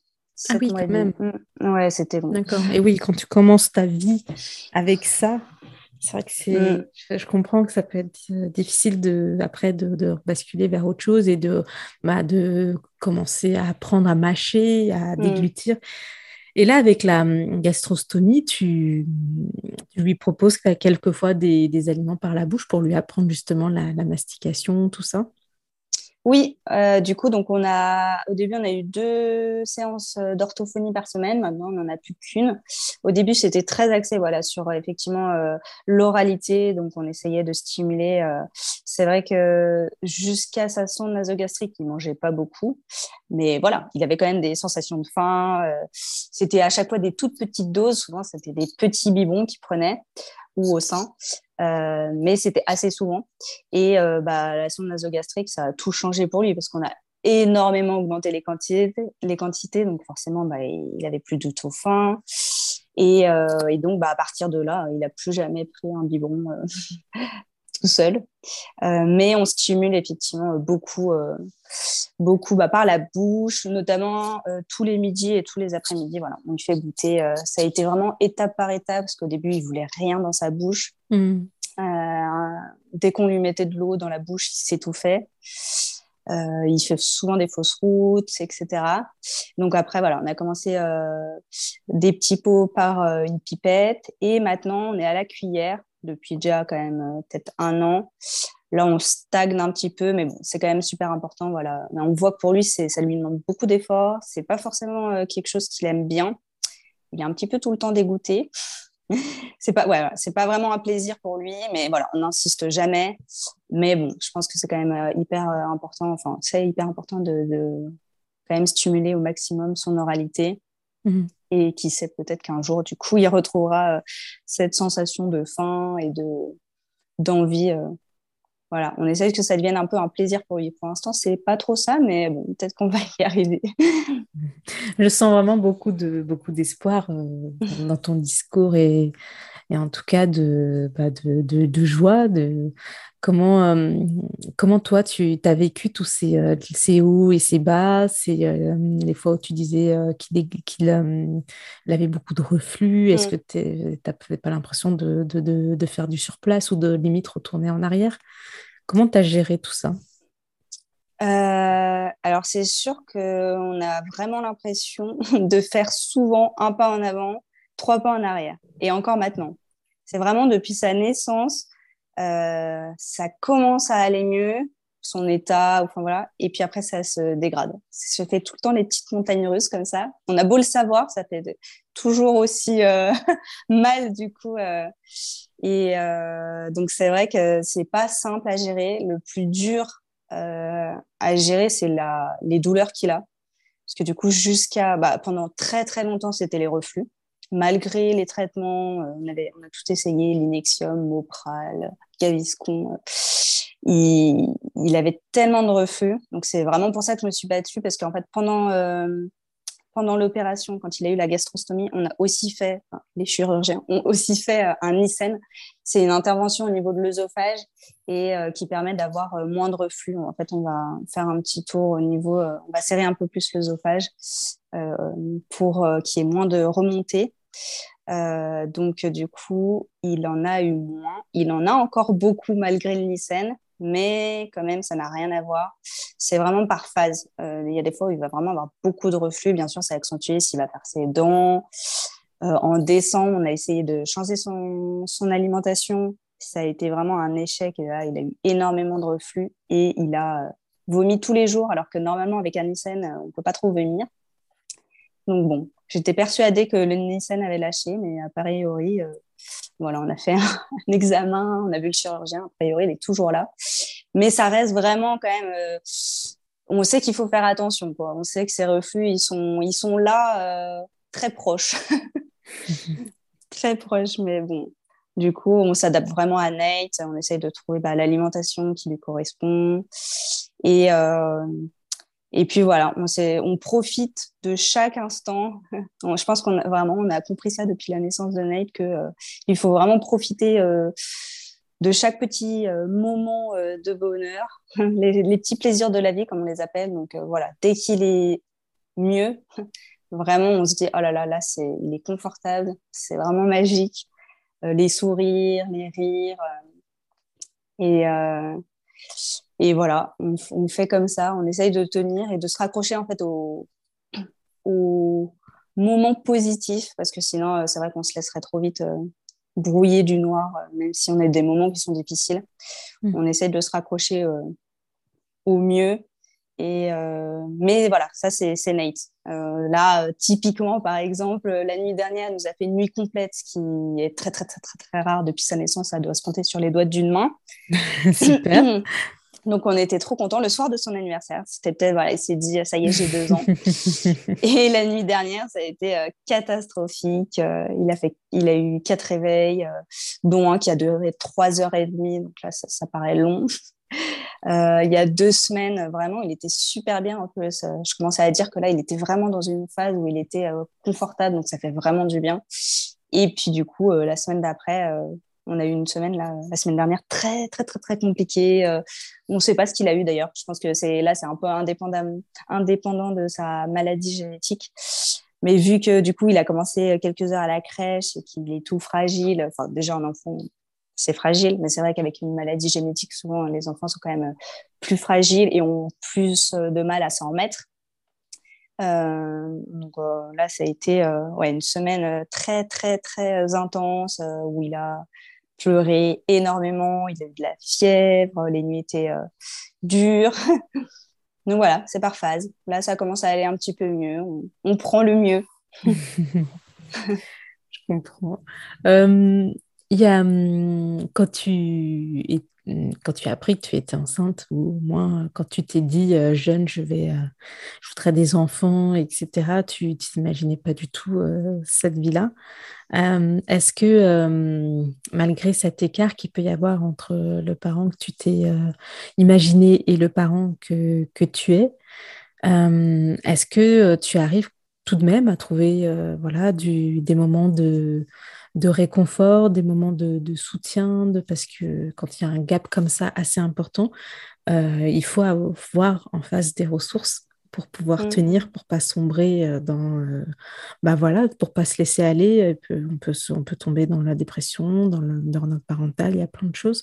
Donc, comment toi, tu as trouvé tes ressources? Quelles sont-elles? Et, est-ce que ça, ça aujourd'hui, ça te, ça te va? Tu as un bon équilibre? Alors du coup, je pense que ce qui nous a beaucoup aidé dans dans tout ça, c'est les familles qui sont super présentes. C'est vraiment euh, un atout. Euh, je sais qu'il y a des familles malheureusement qui ont qui n'ont pas forcément euh, un entourage à côté qui peut aider. Bah, vous ne l'aviez pas et vous avez fait ce, choix-là qui, qui, est très bon pour vous de, mm. revenir avec vos familles. Donc ça, c'est... C'est sûr. Mm. C'est sûr. Après, on arrive à s'accorder avec Victor, du coup, soit des moments seuls, euh, avec des amis ou pour du sport. On fait beaucoup de sport. Moi, je pense que le sport, ça me permet vraiment de tenir. Des fois, au champ, euh, bah, déjà, c'est vrai que j'en fais beaucoup euh, chaque semaine. Mais, mais voilà, il y a des moments où je sens que voilà, c'est dur et je sais que ma petite séance de sport, ça va me, ça va me défouler, ça va me changer les idées. donc voilà, on s'accorde quand même beaucoup de moments séparément pour se changer les idées. Euh, il y a plein de fois où, voilà, quand on est toute la journée avec Nate, euh, souvent, en fait, on, alterne. On fait souvent une heure, euh, une heure et demie, et comme ça, l'autre bah, profite aussi un peu de sa journée. il fait des choses. Des fois, bien sûr, on reste tous les trois et on fait d'autres choses. Mais voilà, on s'octroie beaucoup de moments seuls et en couple. On, on, arrive quand même, du coup, avec nos familles qui sont là à sortir, soit à faire du sport ensemble, encore une fois, soit on adore les restaurants. Donc, mmh. faire des petits restos, on est parti quelques petites fois aussi euh, en week-end euh, tous les deux. Ah, et, ça vous pose, mm. ça se passe bien quand vous laissez Nate euh, à ses grands-parents? Enfin, je veux dire, il n'y a pas d'appréhension à part de ses grands-parents, de stress par rapport à gérer Nate? Et même Nate, il peut avoir un peu de, stress aussi vis-à-vis de, de, voir que c'est quelqu'un d'autre qui s'occupe mm. de lui. Euh, si, je pense qu'au début, il y avait euh, vraiment, euh, du coup, au tout début, il y avait beaucoup, beaucoup de stress. je pense surtout nos mamans respectives étaient quand même pas mal stressées. Et puis, bah, c'est pareil. Hein, pour elles, enfin pour toutes les, deux familles d'ailleurs, c'est vraiment un monde nouveau. Bien sûr, on s'attendait, personne ne s'attendait à ça. Et puis du coup, voilà, c'est vrai que même si on profite euh, des bons moments et qu'on essaye euh, voilà, de passer outre euh, la maladie. bien sûr, la maladie, elle est toujours là et elle nous rattrape toujours. Enfin, il y a, y a on est tout le temps en train de penser à Nate. dès qu'il y en a un qui porte pas Nate, bah, du coup, bah, finalement, c'est pour préparer les médicaments, c'est pour préparer l'alimentation. Il y a toujours quelque chose à faire. Et, et du coup, bah, voilà, pour nos familles, c'est quand même une charge aussi énorme. Donc, non, on sait que je pense que maintenant, au tout début, on avait du mal à demander de l'aide. C'est pas facile de, demander mm. de l'aide, de dire qu'on n'arrive plus, qu'on n'en peut plus. euh, c'est sûr que c'est pas facile euh, à dire. Je pense que maintenant, du coup, on arrive beaucoup plus à dire bon bah là, euh, là c'est trop dur, on a besoin d'aide. Même si c'est une heure, deux heures en fait pour nous, mais ça, ça change tout. Juste de pouvoir sortir une heure, prendre l'air, en se disant bon bah là ça va, il est avec la grand-mère ou euh, les sœurs. Et tout ça. Qu'est-ce qui, vous a fait. Qu'est-ce qui vous a poussé à, demander plus d'aide? Bah, je pense Comment vous avez passé ce cap, en fait, ou que vous n'osiez pas au début, mais mmh. qu'après vous aviez fait plus naturellement? Bah, Oui, je pense qu'au début, voilà, on se disait, on veut, même si on avait du mal à s'avouer, on veut gérer tout seul, on va réussir. Et puis finalement, en fait, euh, bah, avec le temps, avec euh, ce qu'on sait sur la maladie, même si encore une fois, on a un petit peu d'espoir sur le traitement, mais on ne peut pas miser dessus parce qu'il est en essai clinique, on ne sait pas ce que ça va donner. Euh, donc, on fait comme si, parce que là, ça fait quand même un an et deux mois qu'il a son traitement pour du coup la maladie génétique et on voit très très très peu d'évolution. Alors peut-être que c'est sur plus long terme, mais mais bon voilà, je pense que du coup au fur et à mesure en fait on s'est dit mais là, c'est d'ailleurs plein de notre neurologue il nous a dit ça. Euh, là, c'est c'est même pas un marathon, quoi. C'est c'est l'ultra trail euh, de 1500 euh, km. Enfin, il n'y a pas il a pas de fin en fait. Ça va toujours être compliqué. Il y aura toujours des moments un peu plus simples, mais il y aura toujours quand même tellement de choses à gérer au quotidien que voilà, il faut apprendre à, à voilà à dire bon bah là j'ai besoin d'aide. et je pense que voilà, maintenant on arrive beaucoup mieux Là, il y a deux semaines, on est parti deux jours et demi à Venise tous les deux. Euh, mmh. Et pour nos familles, du coup, euh, alors, alors nos familles sont vraiment tout le temps là pour aider, etc. Mais on sait que c'est quand même très dur aussi euh, de s'occuper de Nate pendant deux jours. Donc, on réquisitionne les sœurs aussi. Comme ça, voilà, il y a tout le monde pour s'occuper de Nate. On sait qu'il est très bien pris en charge. Et, et donc, on, voilà, on ne se fait pas de soucis. Après, quand on revient, on voit que ça a été très dur et qu'ils ont besoin de repos. Et, et voilà, du coup, d'un côté, des fois, on se dit, ah, c'est un peu, c'est dur de leur demander encore. Et de l'autre côté, on se dit, mais en fait, nous, il faut qu'on tienne aussi. Un, Nate, il mm. peut pas avoir des parents qui sont épuisés, euh, même si on est quand même souvent épuisé, euh, vraiment épuisés au bord du gouffre, à, à, être en colère et trop triste. Euh, bah, Nate, forcément, il va le, ressentir. Mm. Donc, c'est bien de faire des coupures et de, de, repartir de bon pied, quoi. Oui, c'est ça. Et puis tout est une question d'habitude. Vous, vous êtes euh, habitué à, vous occuper de net, à avoir un certain rythme. Donc, mm. euh, votre entourage, euh, malgré les, les, petites les fois où ils s'occupent de lui, ils n'ont pas cette habitude-là sur le mm. long terme. Donc, c'est normal en fait de les voir épuisés à la fin d'un week-end ou à la fin d'une journée. C'est sûr, oui, oui, c'est sûr. Et puis c'est vrai que nous, c'est devenu, bah, c'est notre quotidien. Donc pour nous, voilà, l'alimentation euh, par la gastrostomie, euh, les soins de la gastrostomie, euh, tous les médicaments, on connaît tout par cœur. Enfin voilà, c'est on le fait presque machinalement. Mmh Mais pour nos parents, même si ils le gardent souvent, il n'y a pas forcément les traitements ou l'alimentation, etc. Et du coup, il faut se replonger à chaque fois où c'est vrai qu'au début, ça y est, maintenant, ils commencent à vraiment bien connaître, mais il y a toujours un traitement qui change. Finalement, euh, la dose de la, ou, du, ou le débit euh, de l'alimentation qui change. Donc, euh, c'est sûr qu'à chaque fois, il faut refaire un petit point et. Et c'est sûr que pour eux, c'est pas simple. Mais heureusement, ils sont vraiment là, les sœurs aussi. on est bien, on est bien aidés. Est-ce que tu dirais que tu as atteint un, équilibre aujourd'hui euh, qui, euh, qui, te permet d'être euh, en bonne santé mentale?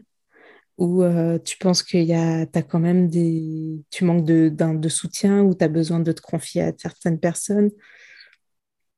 Alors, le soutien, je pense qu'on l'a. Je pense que c'est encore difficile parce que du coup, voilà, on, on vise, en tout cas, on aimerait bien avoir un, une vie un peu plus euh, classique. Et, et je pense que du coup, on arrivera vraiment à ce moment-là quand Ney sera pris en charge dans un institut spécialisé où du coup, voilà, on sait qu'il est bien pris en charge, on sait que toutes ces séances, elles sont sur place, qu'on n'est pas obligé d'aller à droite, à gauche, euh, euh, voilà, pour, pour faire tous ces rendez-vous. Et, et, et, donc voilà, je pense qu'il y a des fois encore, c'est dur euh, bah parce que euh, voilà, moi j'aimerais bien reprendre le travail, j'aimerais bien reprendre euh, au moins une activité, on aimerait bien avoir un semblant de vie un peu plus classique parfois.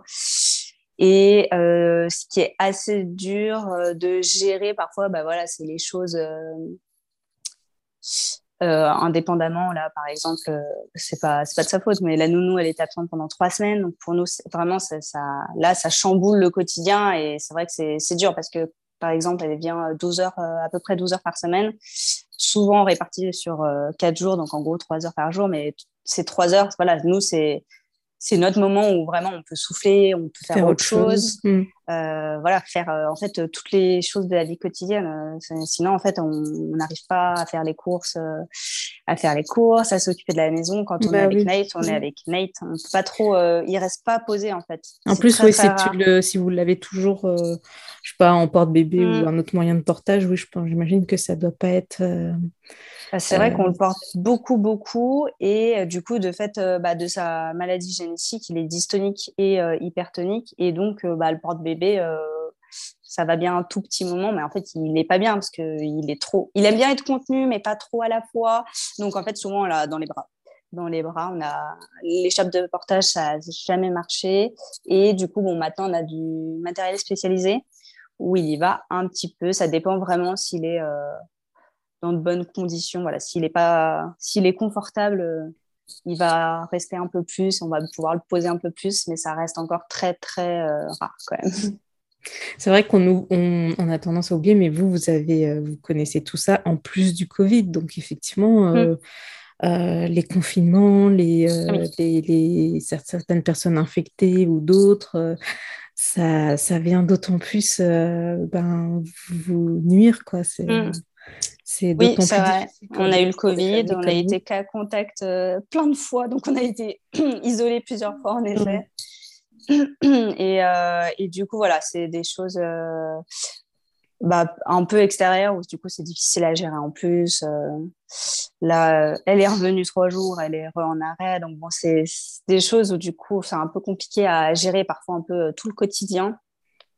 Mais voilà, il y a des moments où on est un peu en mode survie et d'autres moments où ça va un peu mieux. Et donc toi, si tu m'as tu m'as contacté, si je me souviens bien, c'est parce que tu avais euh, tu connais aussi euh, Solène et sa petite euh, sa petite Jeanne. Qu'est-ce que ça t'apporte les réseaux sociaux? Enfin, tu t'es inscrite dans quel but? Enfin, je sais pas si tu étais déjà inscrite avant ou pas la, la naissance de Nate, mais qu'est-ce qu'aujourd'hui tu, tu veux y faire et qu'est-ce que ça t'apporte à toi personnellement? Et ben du coup, avant la naissance de Nate, euh, j'avais un compte Insta euh, perso euh, où d'ailleurs, c'était mes photos de voyage parce que je voyageais énormément. J'étais une grande globe trotteuse. Et après, il y a eu un long moment où je suivais pas mal de comptes du coup. soit de maman, enfin soit de voilà, de maman, soit de maman d'un enfant différent. Désolée, c'est mon petit chien. Et, euh, et, du coup, euh, j'ai mis un peu de temps. Euh, je m'étais dit que j'aimerais bien voilà, partager notre histoire parce que je pense que, enfin, je savais que ça allait me faire du bien, que j'avais besoin de partager notre expérience, d'échanger avec d'autres parents. Sakura Désolée. donc voilà, j'ai mis à peu près un an pour ouvrir ce compte, donc qui s'appelle Le Sourire de Nate. Et, et voilà, ça m'a permis vraiment de de dire ce que je ressentais, d'avoir euh, du soutien, beaucoup de soutien. J'ai une communauté euh, bienveillante euh, et ça fait beaucoup de bien d'échanger avec d'autres parents qui vivent des situations similaires, pas forcément la même maladie que Nate, mais en tout cas, voilà, des, des, familles aussi qui vivent un quotidien à peu près similaire. beaucoup, beaucoup de conseils finalement. on se rend compte que vraiment, les meilleurs conseils qu'on a eus, c'était de euh, la part de notre communauté, plus d'ailleurs que des propres médecins, parce que bah, en fait, euh, quand on vit euh, au quotidien, on sait vraiment, on vraiment plus de choses, on a plus de tips à donner. et, et donc, donc voilà, non, ça fait vraiment du bien. et, et puis du coup, depuis deux mois, un mois et demi, on a créé une association pour Nate. Et, euh, c'est le même nom euh, que le compte euh, Instagram, donc le sourire de Nate. Et voilà, c'est dans le but de vraiment l'aider au quotidien, parce que même si on a beaucoup de chance d'être en France, on a plein de choses qui sont prises en charge, et ça, on est vraiment très reconnaissant d'être en France, parce qu'on ne se rend pas compte comment ça se passe à l'étranger. Il y, a, il y a quand même beaucoup de, de choses qui restent à notre charge. Pour l'instant, pas trop, mais ça peut arriver très vite, du coup, euh, avec euh, un matériel euh, spécialisé qui coûte très cher, qui n'est pas totalement pris en charge, ou des stages intensifs. Moi, du coup, c'est vraiment des choses que j'aimerais faire avec Nate, notamment à l'étranger. Il y a des centres qui sont très réputés. Et là, pour le coup, du coup, c'est pas pris en charge. Donc euh, voilà, et je pense que du coup, ça me fait euh, ce compte et cette association, ça me fait vraiment du bien parce que j'ai l'impression de, j'adore faire plein de choses, j'aime beaucoup être dans l'action, euh, voir des résultats assez concrets de ce que je fais. Et c'est ça qui me manquait beaucoup jusque-là. donc, donc voilà. Ok. Et qu'est-ce que tu, tu, as pour but avec cette association? C'est toi qui l'as créée? Oui, du coup, euh, c'est nous qui l'avons créé avec euh, le papa. Mhm. Et, euh, et, donc, bah, le but, c'est de faire connaître la maladie de Nate, de pouvoir éventuellement faire avancer la recherche, d'apporter dans un premier temps, du coup, une aide vraiment concrète à Nate, améliorer du coup son confort euh, grâce euh, bah voilà, à du matériel spécialisé qui n'est pas forcément pris en charge, des stages intensifs du coup euh, à l'étranger ou en France bien sûr. Et, et après, bah, dans un second temps, voilà, pareil, aider des familles d'enfants qui ont une maladie génétique ou la même maladie que Nate, même si c'est rare. Donc euh, voilà, et par à la travers euh, bah, pas mal de choses. On va organiser, on organise déjà euh, des ventes, on va organiser des courses sportives, soit virtuelles, soit vraiment dans notre ville. Et, et puis voilà, je pense qu'on va participer à des petits projets. Et c'est vrai que ça nous permet aussi d'avancer. ça, fait, ça fait toujours du bien de, voilà, de se dire qu'on se bat pour Nate et on, on voit que on fait des choses pour lui. Même si euh, je trouve parfois que c'est jamais assez, je me dis que on devrait faire encore plus ça, ça. Mais bon, finalement, quand je prends un peu de recul, je me dis qu'on fait vraiment déjà du mieux que l'on peut et qu'il faut être aussi bienveillant vers soi et se dire bon bah, on peut pas, on, fait déjà du mieux qu'on peut, donc euh, voilà. c'est clair. Si tu, si tu te projettes, je sais pas moi, dans, quelques, dans quelques années que, et que Nate peut euh, parler, qu'il voit tout ce que, tout ce que tu as mm. fait pour lui, euh, qu'est-ce que tu penses qu'il dirait? Ah bah ça c'est dur, c'est dur parce qu'on ne sait pas ce qu'il pense, mais j'espère que j'espère qu'il dirait que qui, nous dirait que voilà un merci, euh, qu'on fait beaucoup de choses, euh, qu'on a fait beaucoup de choses euh, pour lui et, et qui nous aime parce que nous on l'aime tellement fort. et c'est vrai que des fois on rêve vraiment, on essaye de l'imaginer comme un petit garçon sans problème, a, déjà marché du coup parce qu'à deux ans souvent il y a quand même déjà pas mal de, petits garçons, de petits enfants qui marchent ou qui commencent à parler.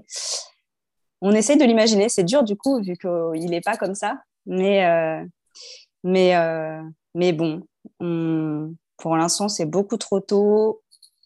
Mais on, se dit que dans quelques années, quand notre quotidien sera un peu plus doux, quand on aura pu euh, voilà, retrouver un équilibre un peu plus, euh, un peu plus bénéfique à, la, à la maison, on se dit qu'on aura sûrement, j'espère, la chance de vivre aussi une, une parentalité plus classique sans euh, bien sûr euh, oublier Nate. Et c'est vrai que Nate, de toute façon, c'est notre premier enfant et on, donnera toujours tout pour lui. Et c'est vrai que même si bien sûr on aurait préféré qu'il ne soit pas comme ça, ça nous fait évoluer tellement. Ça, on est d'autres personnes euh, grâce à Nate. Et voilà, on, profite vraiment des, petits moments, des petits plaisirs du quotidien. Oui, c'est ce que j'ai entendu de la part des, parents euh, d'enfants euh, handicapés, c'est que ça les fait euh, tellement avancer. Mm. et, que, et puis, puis, même quand on voit dans une classe des enfants handicapés au milieu d'autres enfants, ça fait aussi avancer mm. les, les, autres enfants. Enfin, c'est, je, je trouve que c'est quand on dépasse le regard euh, un peu euh, mm. interrogateur de bah, il est bizarre, il n'est pas comme les autres. Quand on dépasse ça, il n'y a que du bon qui peut en sortir, il n'y a que de, belles choses et, euh, et c'est beau, tout simplement. Mm. C'est sûr que ces personnes-là aussi se concentrent vraiment, bah, pareil, sur le positif et vraiment, bah, du coup, c'est c'est la pureté. Ils sont pas dans le jugement. c'est vrai que c'est beau. Et je, me demandais, est-ce que tu es euh, entré en contact, euh, tu me disais, dans le monde peut-être 350 cas, est-ce que tu, as, tu es entré en contact avec euh, d'autres personnes qui, ont, qui sont atteintes de cette maladie? Oui, du coup, ça, on a de la chance. Il y a un groupe Facebook international où d'ailleurs euh, les personnes sont très actives. Donc euh, du coup, on peut, si on a une question, on peut avoir vraiment beaucoup de réponses. Ça nous a déjà pas mal aidé, notamment sur le dosage du traitement, ou enfin voilà des choses très spécifiques euh, qui que même du coup les médecins ont un peu du mal à, savoir. Et donc du coup, on échange en anglais assez régulièrement. donc ça c'est aussi bien même s'il y a peu de cas, il y a quand même des cas et ça fait du bien d'échanger avec d'autres familles voilà, qui ont, dont leur enfant a, la même maladie. Alors à la fois, du coup, c'est vraiment très bien d'avoir cette, ce groupe Facebook. Ça nous aide, ça peut nous aider vraiment sur des cas euh, très, euh, enfin voilà, si on a des questions assez euh, précises ou pas, ou quoi. Mais à la fois, voilà, on fait quand même attention à ne pas trop y aller non plus parce que du coup, c'est vrai que c'est quand même très dur. Euh, on, a, on a du mal à vraiment imaginer notre quotidien euh, dans 2, 5, 10 ans. Euh, parce que de toute façon, on vit vraiment au jour le jour, on ne peut pas se projeter. Moi, j'ai vraiment du mal avec ça parce que du coup, j'étais très organisée. J'adorais que tout soit bien planifié, tout soit précis dans ma tête. Sinon, Sinon, ça me fait ça juste stress en fait. Du coup, bon bah là, je vois, j'ai beaucoup apprécié, appris à justement, bah, voilà, vivre l'instant présent et ne pas trop se projeter, même si finalement se projeter, c'est vraiment rassurant. Mais euh, du coup, voilà, c'est pour l'instant, euh, Nate, c'est un petit garçon euh, encore tout petit. En fait, quand on le regarde, on a l'impression que c'est encore un petit bébé de 8 mois. Il est tout petit, il est, il est tout mignon. Enfin voilà, on, dirait que c'est un petit bébé. Quand on le voit, on voit pas trop le handicap Ou voilà, et je pense que l'écart va énormément se creuser avec le temps. Et je pense que du coup, ça sera une autre euh, phase d'acceptation qui sera aussi très difficile parce que là, c'est pareil, on a du matériel spécialisé, mais ça reste encore petit, ça reste encore mignon, on n'a pas eu besoin de changer de voiture, on n'a pas encore un verticalisateur. Enfin, on sait qu'on va avoir du matériel spécialisé très très lourd ou vraiment ça sera autre chose. Pour l'instant, la poussette, euh, c'est une poussette euh, classique. On a juste ajusté avec la kiné, etc. Mais c'est pas non plus une poussette spécialisée. Enfin, il y aura beaucoup de changements euh, mm. avec le temps. Euh, et là, du coup, voilà, on voit en tout cas sur le groupe euh, Facebook que bah, voilà, quand les enfants grandissent, forcément, c'est encore autre chose.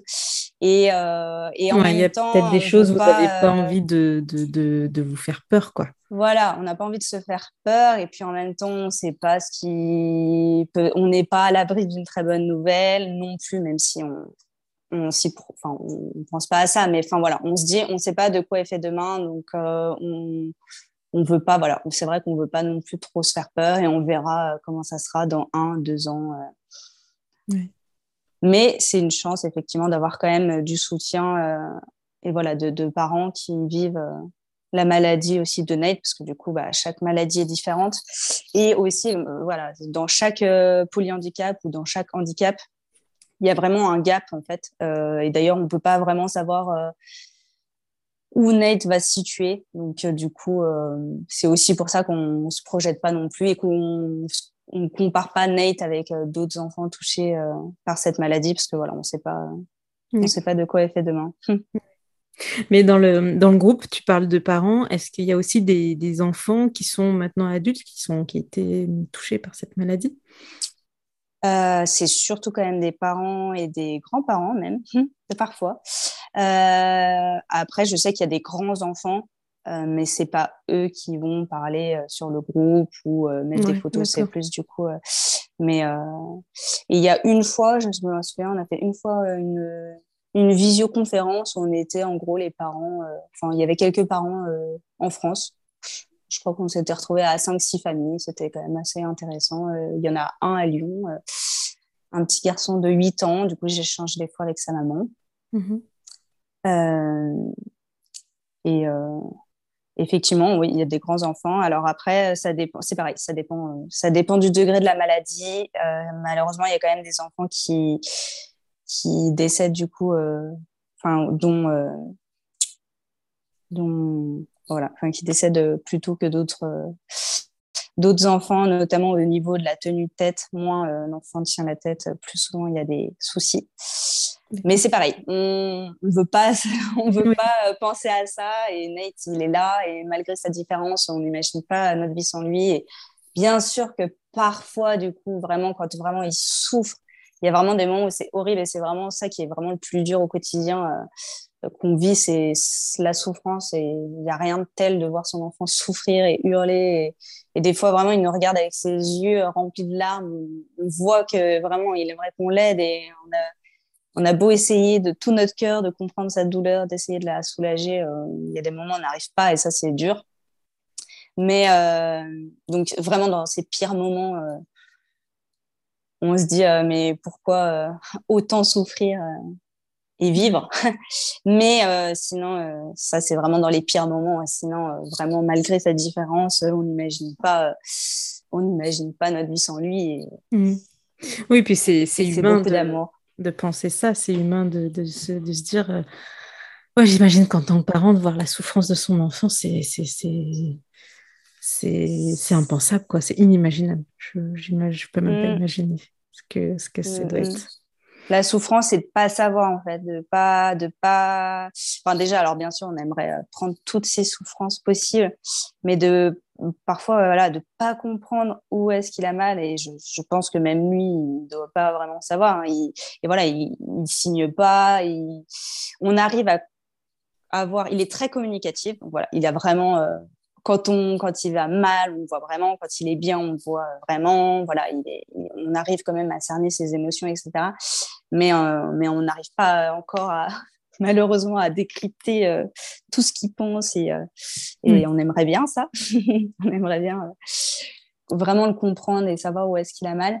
Mais, mais du coup, ouais, c'est vrai que c'est difficile de. Il, par exemple, il va pas montrer avec sa main où est-ce qu'il a mal, alors que c'est vrai que des fois, des enfants, voilà, ils parlent pas encore, mais ils vont montrer la tête, enfin voilà. Et du coup, euh, ça, c'est difficile de ne pas comprendre et euh, que les médecins nous aident pas forcément. Euh, on a, voilà, c'est vrai qu'on a, on est, on est bien suivi, on a beaucoup d'interlocuteurs au niveau des médecins, etc. Mais des fois, voilà, on se sent vraiment seul face à, la douleur de notre enfant et quand, quand c'est comme ça, c'est, on se sent vraiment impuissant et on on sait pas quoi faire. Ouais, je comprends. Euh, bah, écoute, on va, terminer cette, euh, euh, discussion. J'avais une, dernière, petite question pour toi. Est-ce que vous avez envisagé la question du deuxième enfant?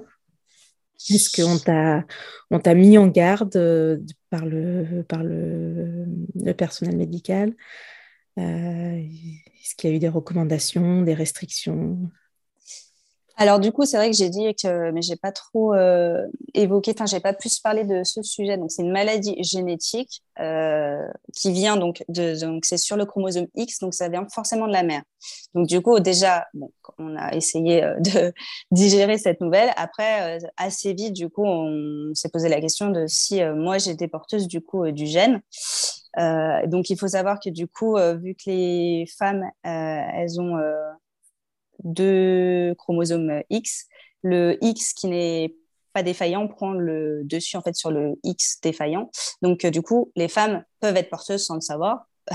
et, euh, et, être asymptomatiques. Donc, du coup, c'était la grande question. Euh, est-ce que, en plus, nous, on n'est que des filles chez moi, donc en fait, ça se peut, c'était au niveau de ma mère. Enfin bref, on ne savait pas. donc, c'était vraiment la grande question. En plus, mes sœurs, elles sont plus âgées que moi. le projet bébé, c'était, c'était un des projets bah, quand même assez, euh, c'était une question euh, importante. Pour l'instant, elles n'ont pas encore d'enfants, mais c'était vraiment la grande question. Est-ce qu'elles aussi, euh, elles peuvent être porteuses? Bon, finalement, euh, je ne suis pas porteuse du gène, donc c'est encore plus rare. Ça s'appelle une maladie de novo, donc c'est vraiment, ça se fait au niveau euh, de la conception, c'est une erreur génétique, c'est vraiment le coup de pas de chance. mais bon, c'est quand même une plutôt bonne nouvelle, d'ailleurs, surtout pour mes sœurs et pour moi aussi, parce que du coup, pour les autres grossesses, alors, il y a très, très, très peu de cas où, du coup, quand c'est une maladie, enfin, une mutation, pardon, une mutation de novo, le deuxième est touché. C'est quasiment, euh, quasiment euh, impossible. Mais bon, nous, euh, avec les probabilités, on, on sait qu'on n'est pas très, on n'est pas très chanceux. donc du coup, voilà, il, selon en fait du coup l'analyse sanguine, je ne suis pas porteuse, mais parfois du coup le, cette mutation peut être au niveau des gamètes et ça du coup on ne peut pas le savoir. Donc le risque zéro quand même n'existe pas. Euh, donc voilà, on, est suivi euh, par une généticienne. Euh, quand je serai enceinte, du coup, je pourrais, il faudra que je la contacte. À 10 semaines, du coup, on fait une, une prise de sang pour savoir si c'est un garçon ou une fille. Si c'est un garçon, du coup, on continue les analyses. Si c'est une fille, du coup, on ne fera pas d'autres examens. Et du coup, à 12 semaines, ça c'est bien sûr si les parents le veulent, mais nous, bien sûr, en tout cas, c'est un choix personnel, mais nous, on voudra savoir. Euh, et du coup, à 12 semaines, on peut faire une amyosynthèse pour savoir si le fœtus est euh, porteur euh, de la maladie ou pas.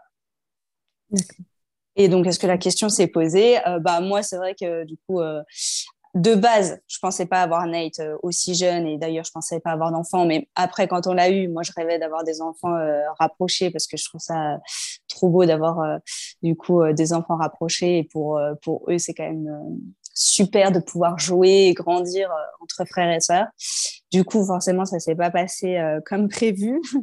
et il y a beaucoup, beaucoup de moments où j'en rêve d'avoir un petit deuxième, de voilà, de pouvoir aussi suivre les avancées et les progrès d'un deuxième petit garçon. Enfin, euh, non, je sais pas pourquoi je dis garçon, d'un deuxième enfant. en plus, on aimerait bien forcément peut-être avoir une fille, mais je sais pas pourquoi je dis ça. Et, euh, mais du coup, voilà, on sait que pour l'instant, euh, c'est trop tôt. même si on, on, arrive quand même à gérer, il y a vraiment des moments qui restent compliqués. On n'a pas envie de. Voilà, je ne peux pas dire qu'on a un équilibre actuellement, mais on, on, a quand même un semblant d'équilibre qu'on ne veut pas pour l'instant perturbé parce que du coup, euh, l'arrivée d'un d'un deuxième, ça, ça, chamboule quand même énormément. On se demande vraiment euh, comment on pourrait faire pour avoir du temps à consacrer pour ce petit bébé qui a bien sûr euh, des, des, besoins vitaux et qui a besoin plus que tout de, de ses parents. Et en même temps, d'avoir autant de temps, ben, bien sûr, on n'en aura pas autant, mais d'avoir toujours le temps d'avoir de, pouvoir tout consacrer à Ney, de pouvoir gérer encore euh, bah, tout son quotidien. Et, voilà, il a besoin, enfin voilà, il a deux ans, mais c'est vraiment un, petit garçon qui est comme euh, voilà, à 3-4 mois, donc il a vraiment besoin tout le temps de, de ses parents euh, et de, de personnes qui, qui est là pour lui. Mm. Et, euh, mais bon, dans quelques années, voilà, on se dit que si Nate déjà, il, a, il intègre un institut où voilà, on, le dépose le matin, on va le chercher le soir. Nous, on veut pas le laisser, enfin, en tout cas pour l'instant, on voudra pas le laisser euh, toute la semaine. Je sais qu'il y a des centres comme ça, mais déjà, si on peut le laisser le matin et le récupérer le soir, comme en fait un enfant qui va à l'école. Mm. Au début, je m'étais dit que non, je voulais pas du tout qu'il intègre un centre spécialisé, que c'était trop dur. Et puis en fait, euh, voilà, en réfléchissant, bah, finalement, c'est leur école à eux. C'est, oui, c'est ça. Voilà, c'est, et c'est aussi euh, un pas pour ton mm. indépendance à toi. oui. Pour, te retrouver, pour mm. vous retrouver, je veux dire, avec ton conjoint. C'est ça. Donc, euh, donc euh, voilà, là on se bat justement avec la MDPH qui, euh, pour avoir une notification, voilà, pour que Nate puisse intégrer un institut, c'est toujours, toujours, toujours trop long parce que du coup, une fois qu'on fait une demande, la NDPH peut déjà refuser cette notification. Donc en général, ça, ça prend huit mois. Donc s'il refuse, il faut refaire un nouveau dossier. On est reparti sur à peu près six, huit mois. C'est actuellement notre cas maintenant. Et ensuite, une fois qu'on a la notification, souvent, il faut attendre deux à quatre ans pour avoir une place en institut. Donc euh, voilà, on se dit ah que à six ans, il a deux ans, à six ans, on espère de tout cœur qu'il aura une place, ce qui n'est même pas sûr, mais bon, on, espère de tout cœur. Donc, euh, donc voilà, c'est pas tout de suite. bah, écoute, en tout cas, euh, je vous le souhaite, je vous souhaite vraiment euh, à la fois pour lui, euh, qui mmh. du coup, euh, ça sera les débuts d'une sociabilisation, ça sera toujours mmh. ça, ça sera un changement, sûrement un peu d'adaptation à faire, et puis pour vous aussi, mmh. forcément. Peut-être que tu pourras reprendre le travail, peut-être que tu, voilà, tu vas pouvoir diversifier un peu tes activités. Oui, c'est sûr, c'est sûr. Mais c'est vrai que c'est quand même assez étonnant qu'il n'y ait pas des, des places en institut plus tôt, en fait. C'est quand même parce que bon, un, enfant à deux ans et demi, trois ans, il va à l'école et il n'y a pas ça en fait pour les enfants euh, en situation de, de, polyhandicap, en tout cas où, du coup c'est mmh. vraiment, il y a, y a, plein d'enfants qui ont un handicap ou même un polyhandicap qui est plus léger, qui peuvent aller à l'école ou qui vont à l'école que le matin ou avec une aide d'une personne supplémentaire. Euh, nous, pour l'instant, malheureusement, enfin malheureusement, ça sera pas notre cas, même si on aurait bien aimé pour Nate. Euh, mais du coup, voilà, attendre six ans, c'est quand même euh, super long. Et là, on se dit qu'on n'est que à deux ans. Donc, on se dit, mais comment on va faire d'ailleurs pour attendre? Peut-être que la crèche va pouvoir le prendre un petit peu plus, c'est notre souhait. Mmh. Et puis sinon, on embauchera un peu plus aussi euh, une nounou qui vient à, à domicile, mais c'est pas facile à trouver du coup une personne. Euh, déjà une nounou, c'est quand même assez compliqué à trouver, avoir confiance, etc. Après, quand c'est un enfant en plus, euh, voilà, qui a une gastrostomie, un polyhandicap, c'est encore plus difficile à trouver. mais bon, on perd pas espoir et du coup, on se dit que voilà, on, on essaye de se dire qu'on a fait le plus dur. Je pense que ça nous rassure aussi, même si on sait pas de quoi est fait demain. Je pense que voilà, ça nous rassure de se dire que bon, on pense avoir fait un peu le plus dur et qu'on espère qu'avec les années au fil de bout, en fait, euh, voilà, on est, euh, un peu plus d'aide, que notre quotidien soit peut-être un peu plus léger et donc voilà, que ça aille un peu mieux dans ce sens. Ok. Super. Ben, écoute, je te souhaite que du bonheur pour, pour la suite, que, que euh, les, différentes, euh, euh, les différents travaux administratifs soient, soient un peu moins lourds, un peu moins longs, et que, que, tu, mm. puisses, que tu puisses y retrouver, trouver ton compte, du coup. C'est gentil, c'est gentil. Beaucoup de parents se battent d'ailleurs, et c'est vraiment une grande question sur justement, voilà, c'est le quotidien que l'on mène de manière du coup générale avec son enfant, c'est déjà très difficile et qu'il y a encore plus de choses où il faut se battre. Et c'est vrai que du coup, je pense que forcément, on a les parents, on a vraiment cette euh, rage du coup et cette détermination de faire bouger les choses.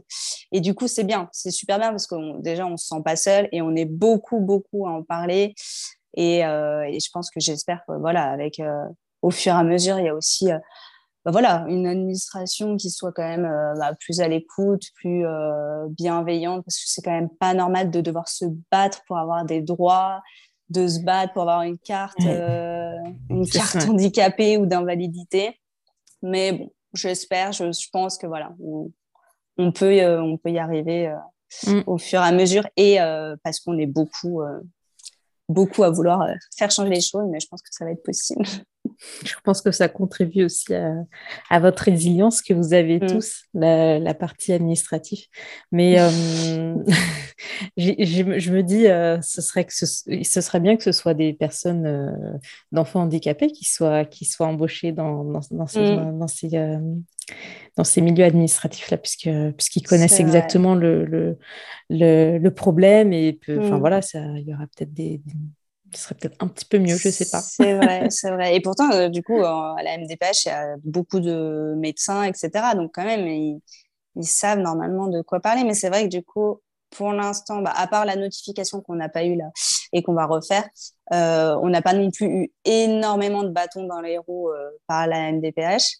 Mais je sais qu'il y a beaucoup de familles où c'est vraiment là, ils sont en train de se battre au tribunal quand même. Enfin, je je trouve ça fou quoi on a ah oui c'est quand même euh, difficile de trouver l'énergie en plus pour ils ont déjà fait appel la, la NDPH n'a toujours pas donné de nouvelles donc là ils sont au tribunal et c'est quand même dingue d'en arriver là enfin je trouve ça un peu euh, c'est déplorable c'est dommage parce que du coup c'est une institution qui est censée nous aider nous épauler et pour l'instant c'est pas toujours le cas mmh.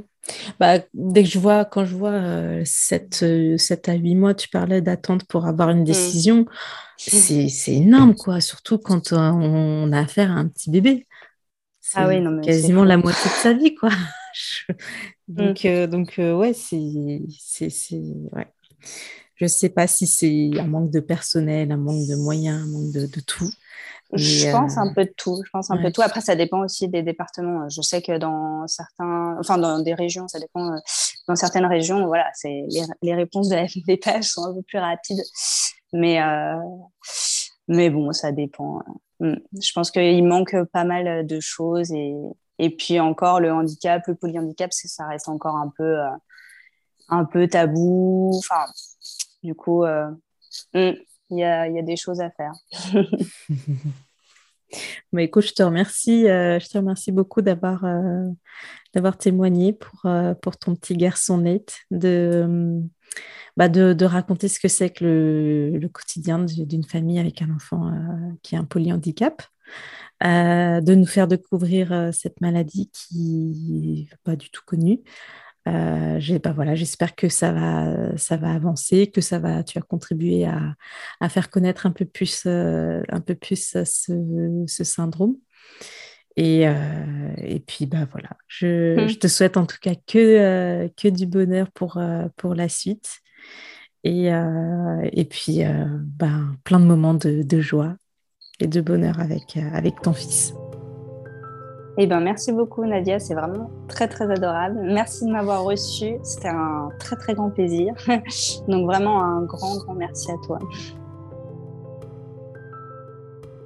Merci à vous, auditeuristes, pour votre fidélité. Si vous pensez que cet épisode peut aider vos amis parents, n'hésitez pas à le partager sans modération. Un commentaire et une note 5 étoiles me fait énormément plaisir et me soutient à fond. Vous pouvez le faire sur Apple Podcast et sur Spotify. Vous pouvez aussi passer sur Instagram et partager en story mes épisodes pour me soutenir d'une autre manière. N'hésitez pas à me contacter soit sur Instagram en message privé ou via mon site internet et le formulaire de contact pour discuter d'une problématique particulière. Sinon, je vous dis à très vite.